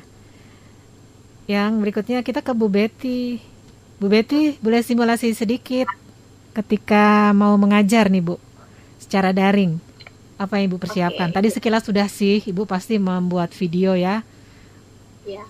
Aktif banget. Jadi uh, jadi kami di sini kan Ibu uh, dibagi dua siswanya. Ada yang masuk datang ke sekolah, ada juga yang dari daring itu gantian mereka dibagi dua karena siswa saya jumlahnya 24, 24 orang dibagi dua jadi 12 12 dan 12 yang lagi daring. Mereka itu datang gantian. Kalau yang 12 pertama mereka datang Senin, Rabu sama Jumat. Lalu yang 12 yang berikutnya Selasa, Kamis dan juga Sabtu. Nah, ketika mereka datang bergantian, ketika mereka datang, kita kasih selebaran sejenis apa ya selebaran gitu ya. Nah di situ ada tugas-tugasnya tapi dijelaskan dulu sama saya saya jelaskan dulu bagaimana cara pengerjaannya. Saya kasih contoh karena kami di desa karena mereka juga apa gadgetnya kurang kan jadi yang setengah yang datang tadi rata-rata eh, langsung dikasih selebaran gitu kan. Nah untuk yang daring kita bagikan juga nih dalam bentuk PDF ataupun gambar dibagikan kepada siswanya nanti mereka akan uh, menyalin gitu di bukunya lalu di di apa, apa dikerjakan tugasnya. Tapi kita kasih dulu nih apa misalkan dari uh, online kita ada materi tentang video kita kasih kirim dulu video atau gambar gitu ya. Infografisnya kita kirim dulu. Kalau dari yang dari untuk yang datang langsung kita bagikan infografisnya atau apa Eh, gambar-gambar yang untuk media mereka belajar mereka dibatasi jadi setengah yang datang setengah yang uh, setengah yang online. Ini cukup uh, apa membantu untuk uh, untuk siswa-siswi yang apa ya yang orang tuanya kurang kurang mampu gitu kan karena kami di desa ya rata-rata anak petani. Jadi mereka itu proses pembelajarannya sangat membutuhkan yang tatap muka. Mereka sangat berharap sekali uh, awal tahun ajaran baru nanti bisa ketemu gurunya langsung semua muanya itu kan bisa langsung uh, belajar seperti dulu gitu bu. Padahal udah dimulai ya bu ya separuh-separuh tatap muka tapi mintanya langsung full ya? Iya iya iya kan sebagian masih daring tadi mereka oh. kurang apa kebanyakan. Iya tapi nanti potensi ke depan insya Allah ya Juli sudah mulai bertahap berjalan tatap muka ini apakah tetap akan digunakan nih Bu? Model pembelajaran selama daring dikombinasikan atau bagaimana kalau rencana guru-guru? rencananya uh, WA tersebut tetap kita aktifkan terus menerus untuk informasi juga kepada orang tua misalkan ada informasi apa gitu kan bisa langsung terhubung ke orang tuanya uh, sarana WA grup tersebut tetap terus digunakan namun lebih dioptimalkan yang tatap muka karena di sini uh, uh, untuk siswa saya yang masih kelas 4 yang sebelumnya kelas 3 mereka itu ada juga yang masih kurang. Misalkan dalam hal membaca misalkan kurang kan? Dari kelas 3 kemarin hanya setengah tahun mereka belajar waktu kelas 3 nah ada juga beberapa orang yang belum terlalu lancar membaca gitu. Nah, nah itu perlu sekali bimbingan dari guru secara langsung. Kalau dari online dari daring agak terlalu sulit untuk mengajarkan cara membaca untuk beberapa siswa yang kurang tadi. Nah, untuk siswa-siswa yang sangat membutuhkan hal tersebut itu dirasa sangat sangat sangat apa ya sangat sangat efektif gitu untuk pertemuan tatap muka nanti. Hmm. Jadi ya ya Bu ya untuk tahun ajaran baru semester ganjil yang ganjil. langsung siswa baru ya berarti kelas 1 SD itu daring. Ya. Jadi masih menyisakan siswa yang kompetensi baca tulisnya belum memadai ya? Oh. Iya. Ada yang benar-benar baru belajar, Bu? Secara daring gitu uh -uh. baca tulis. Ada pada waktu itu. Masih nol gitu. Mungkin nggak melalui TK dulu. Ada ada. ada. Iya kalau saya juga ada. Uh, uh, kalau pengalaman teman saya uh, pengalaman teman saya gitu juga bu. Dia ngajar kelas satu yang siswanya tuh nggak nggak TK lagi. Apa nggak nggak melalui TK gitu ya. Jadi itu dia ngajar online itu sulit sulit. Jadi untuk anak satu ini dia suruh datang datang terus waktu-waktunya untuk anak ini dibimbing secara apa eksklusif gitu. Karena itu tadi dia tidak TK dia belum mengenal sama sekali pensil itu nulis bagaimana belum bisa sama sekali jadi diperlukan bimbingan langsung untuk anak satu itu itu hmm. kalau di sekolah kami. Iya ya itu dia tadi. Ada juga ternyata yang seperti itu. Bu Eni juga ada ya pengalaman ya? Ya ada Bu. Kan, uh, guru kelas satunya agak kerepotan juga paling saya agak apa konsultasi juga sih pernah ke saya. Saya paling gimana ya Bu Eni? Eh, anak ini belum yang belum baca saya belum tahu nih. Karena kan memang benar-benar sama sekali tidak bertatap muka. Kita di online langsung kelas satu tidak ada tatap muka sama sekali. Jadi hanya perkenalan-perkenalan. Eh, saya menyarankannya sih pada saat itu video aja, anak kirim video aja. Uh, sejauh mana anak minimal mengenal huruf A sampai Z seperti itu. Oh iya benar juga ya. Akhirnya ya alhamdulillah sih uh, mereka me, ini ya uh, apa maksudnya uh, setuju gitu ya. Oh iya sangat dia jangan sampai benar seperti itu. Ternyata dari 32 siswa yang ada 8 orang yang belum sama sekali mengenal huruf tapi kemudian di Kota Tangerang memang uh, pengawasnya konsen juga kebetulan ke kami-kami di selama daring. Jadi untuk kelas 1 uh, eh, boleh tatap muka ke sekolah, tapi dengan catatan tetap uh, tidak ber, uh, yang hanya, hanya tidak bisa saja. Jadinya uh, guru kelas 1 diusahakan mem, uh, menyediakan waktunya untuk bagi uh, anak kelas 1 yang belum bisa membaca. Di sekolah saya kebetulan sudah ada guru kelas 1 waktunya yang uh, me, apa, melaksanakan seperti itu. Jadi hari ini datang dua orang, besok dua orang. Jadi seperti itu karena ini untuk yang tidak bisa baca sama sekali. Memang ada bu ternyata ya inilah di zaman milenial saya juga yang belum tahu huruf sama sekali. Jadi uh, arahan dari pengawas kita nggak apa-apa datang ke sekolah tapi tetap dengan protokol kesehatan dan tidak banyak-banyak. Jadi dikasih waktunya aja uh, dua jam si A dan si B. Nah, kalau misalnya tergantung jumlah muridnya yang tidak bisa membaca, kalau misalnya hanya enam orang berarti kan dari jam 8 sampai jam 9 si A, B, C, nanti dilanjut uh, selisih setengah jam yang uh, peserta apa siswa berikutnya. Dan alhamdulillah sih mulai ada peningkatan gitu ya, karena memang kita di sini uh, intinya memang kan walaupun daring bukan berarti menghambat seperti itu. Kadang orang tua ada yang paham juga, kadang-kadang orang, orang tua suka ada memponis gini, bu anak saya nggak naik kali ya bu di kelas 2 udah bu biarin aja bu di kelas 1 aja. Begitu karena dia paham. Tapi kita kan sebagai guru berusaha semaksimal mungkin lah. Usaha udah doa udah. Dan yang penting orang tua. Jadi nggak hanya di sekolah orang tua di rumah tinggal melanjutkan. Karena kan kuncinya SD itu di kelas 1 dan di kelas 6 nah keberhasilan guru itu dilihat di kelas 1 dan di kelas 6 nih. Jadi kelas 1 kalau misalnya dia anak bisa membaca ya alhamdulillah berarti gurunya berhasil. Kalau di kelas 6 ketika anaknya lulus dengan nilai terbaik berarti gurunya berhasil seperti itu jadi mensiasatinya untuk kelas 1 seperti itu. Jadi anak pertama awalnya itu dia membuat video dia ketika membaca. Kalau tidak bisa membaca dia diam dia langsung bu saya tidak bisa baca. Gitu. ternyata dari itu bisa terdeteksi oh dari 32 murid yang kami terima kemarin waktu PPDB ternyata ada anak orang yang tidak bisa baca.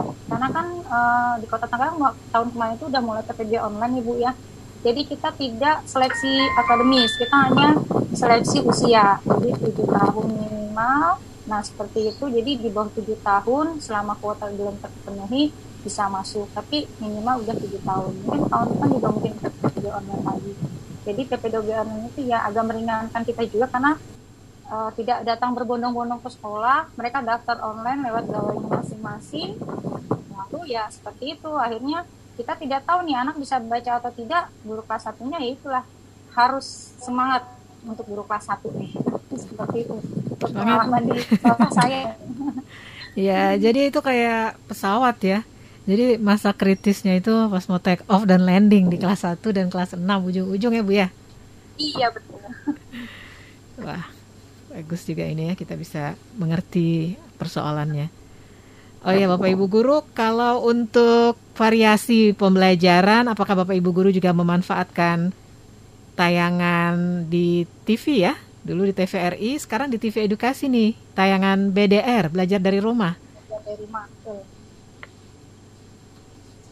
Saya pertama BDR di angkatan yang pas corona itu ada, saya menggunakan PDF tuh jadi anak sebelum tapi intinya karena sebelum anak nonton harus saya dulu yang nonton. Karena ini gunanya untuk apa? Karena untuk evaluasinya. Jadi saya nyari di googling ya mana nih BR atau di apa di Instagram yang ini. Saya cari oh ini hari ini materinya ini. Ini saya tulis tuh evaluasi di materi yang akan ditonton anak besok hari itu kan suka ada sebelumnya. Saya tuh nyari-nyari juga.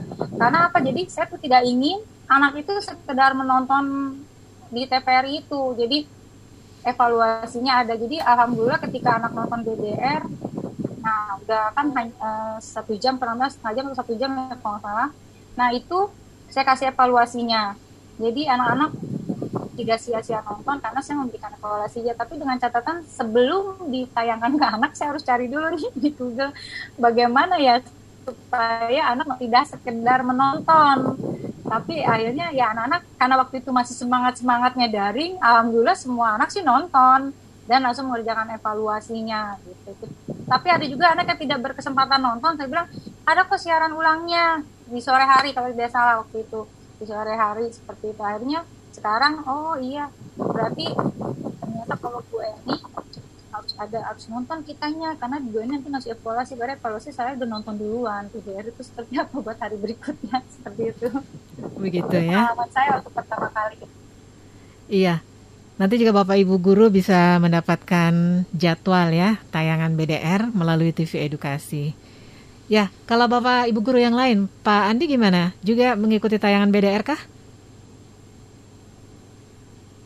Kalau di sekolah saya, Bu, nah, karena kita meminta pendapat dari orang tua apakah metode seperti apa ya yang diinginkan, nah mayoritas orang tua memilih untuk virtual.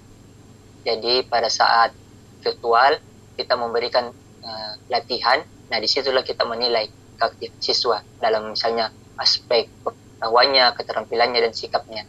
Jadi uh, sistem yang kami buat di sekolah itu berdasarkan apa kebutuhan orang tua secara mayoritasnya dan mereka mayoritas memilih untuk virtual sehingga untuk pada saat PJJ ini kami belum memanfaatkan yang uh, TV edukasinya bu.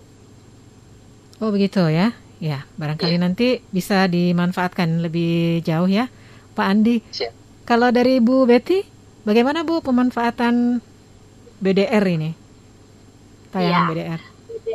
Uh, yang saat itu uh, tahun lalu ya Bu yang tayang di TVRI kan TVRI kalau di sini lancarkan TV di TV TVRI itu jadi saya kasih tahu mereka misalkan pada saat waktu itu materinya tentang perahu jong kalau saya ingat banget mengenai perahu jong di hari Selasa kalau tidak salah.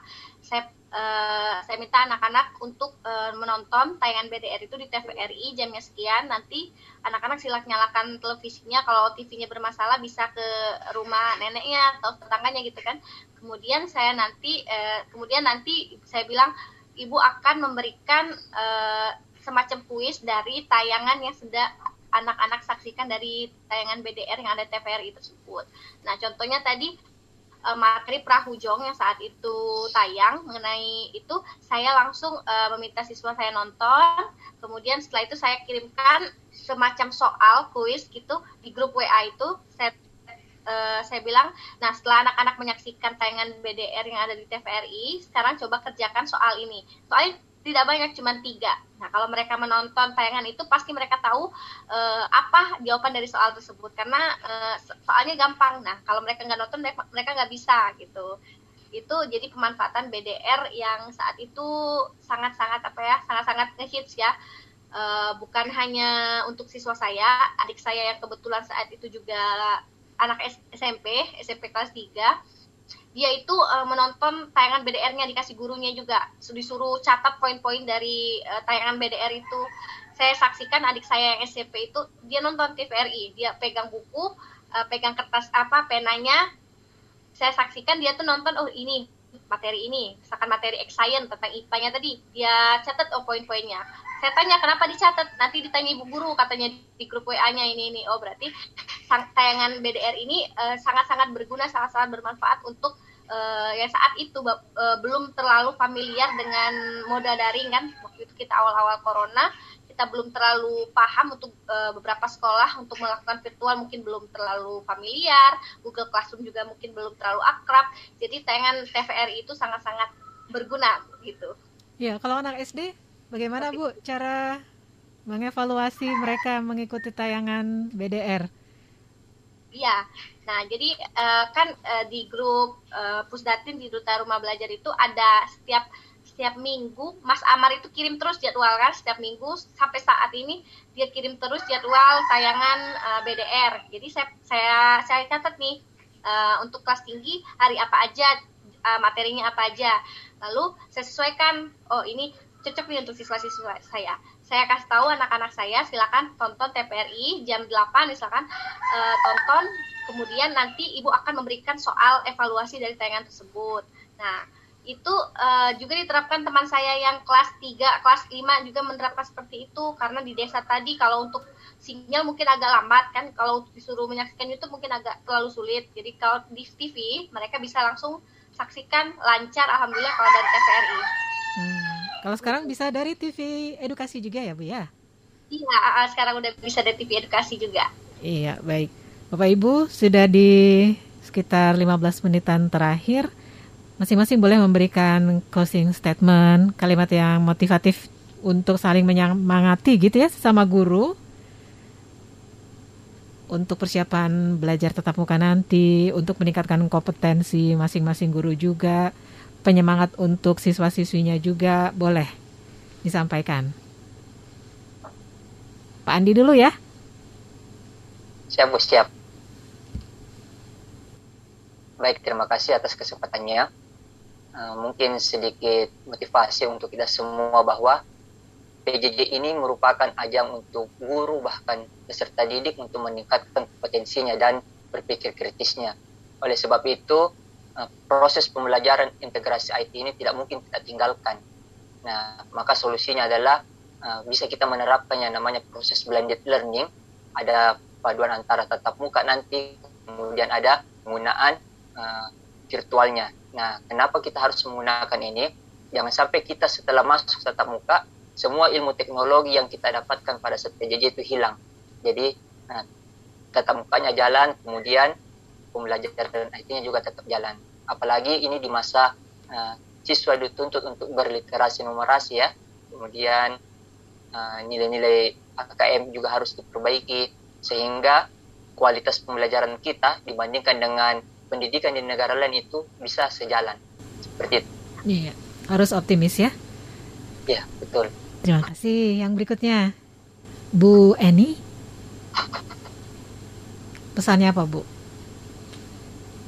Ya, uh, untuk para ya ya umumnya mungkin uh, selama pandemi ini kita tidak uh, tidak harus intinya kreativitas diperlukan entah guru di usia muda entah guru itu sudah di usia senja. Karena memang kita belajar itu seperti slogan rumah belajar ya. Belajar di mana saja kapan saja dengan siapa saja apalagi di zaman uh, pandemi ini ternyata kita baru tahu ternyata uh, anak-anak kita itu lebih mahir dalam menggunakan handphone dibanding gurunya.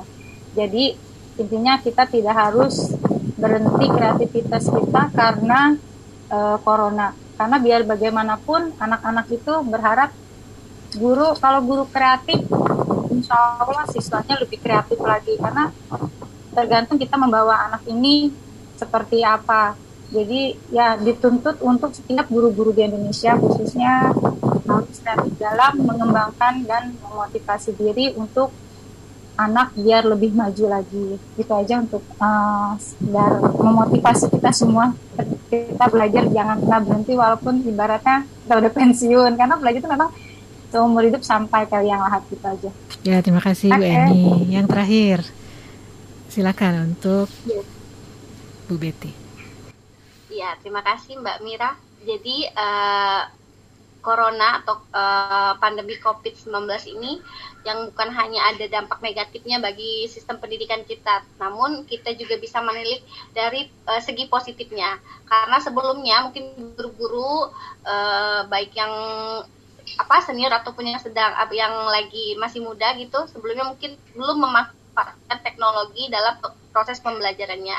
Waktu itu mungkin belum pakai Google Form, Google Form, belum pakai Google Meet, belum belum pakai Classroom. Nah, karena adanya COVID-19 ini dari segi positifnya yang bisa kita ambil adalah kita tahu, kita bisa manfaatkan dan kita bisa gunakan aplikasi-aplikasi pembelajaran yang tadi uh, bisa lebih dieksplor gitu kan. Nah, itu merupakan segi positif dari adanya pembelajaran daring ini. Pembelajaran daring ini uh, kita ambil positifnya dan yang uh, akan bisa kita lanjutkan pada nanti jika kita akan uh, bertemu siswa-siswi secara langsung pasti kita bisa gunakan teknologi teknologi-teknologi tersebut. Intinya kita harus tetap semangat, tetap terus bereksplorasi untuk uh, meningkatkan kemampuan diri, tetap terus mengupgrade diri untuk uh, segala sesuatu yang terus berkembang karena guru itu harus terus berkembang mengikuti uh, perkembangan zaman. Gitu saja dari saya. Terima kasih. Ya, terima kasih atas waktu yang berharga ini Bapak Ibu guru. Mohon maaf bila banyak kekurangan dari kami. Semoga sharing Bapak Ibu guru ini bisa juga menginspirasi guru-guru yang lain. Kita saling belajar, saling berkolaborasi, saling berbagi ilmu yang insya Allah menjadi berkah dan manfaat serta amal baik Bapak Ibu guru semuanya ya. Dari kami yang bertugas, terima kasih sekali lagi kepada tiga orang narasumber eksakta hari ini, Bu Betty Marlina, DRB Sumatera Selatan 2019, pengajar di SDN 12 Tanah Abang, Palembang. Terima kasih Pak Andi Muhammad Zubair dari Makassar ya, staf pengajar di SDIT Wahdah Islam ya, sekaligus seorang Google Certified Educator. Kemudian juga Ibu Eni Rubianti Sutrisna dari SDN Karawaci Baru 6 Tangerang.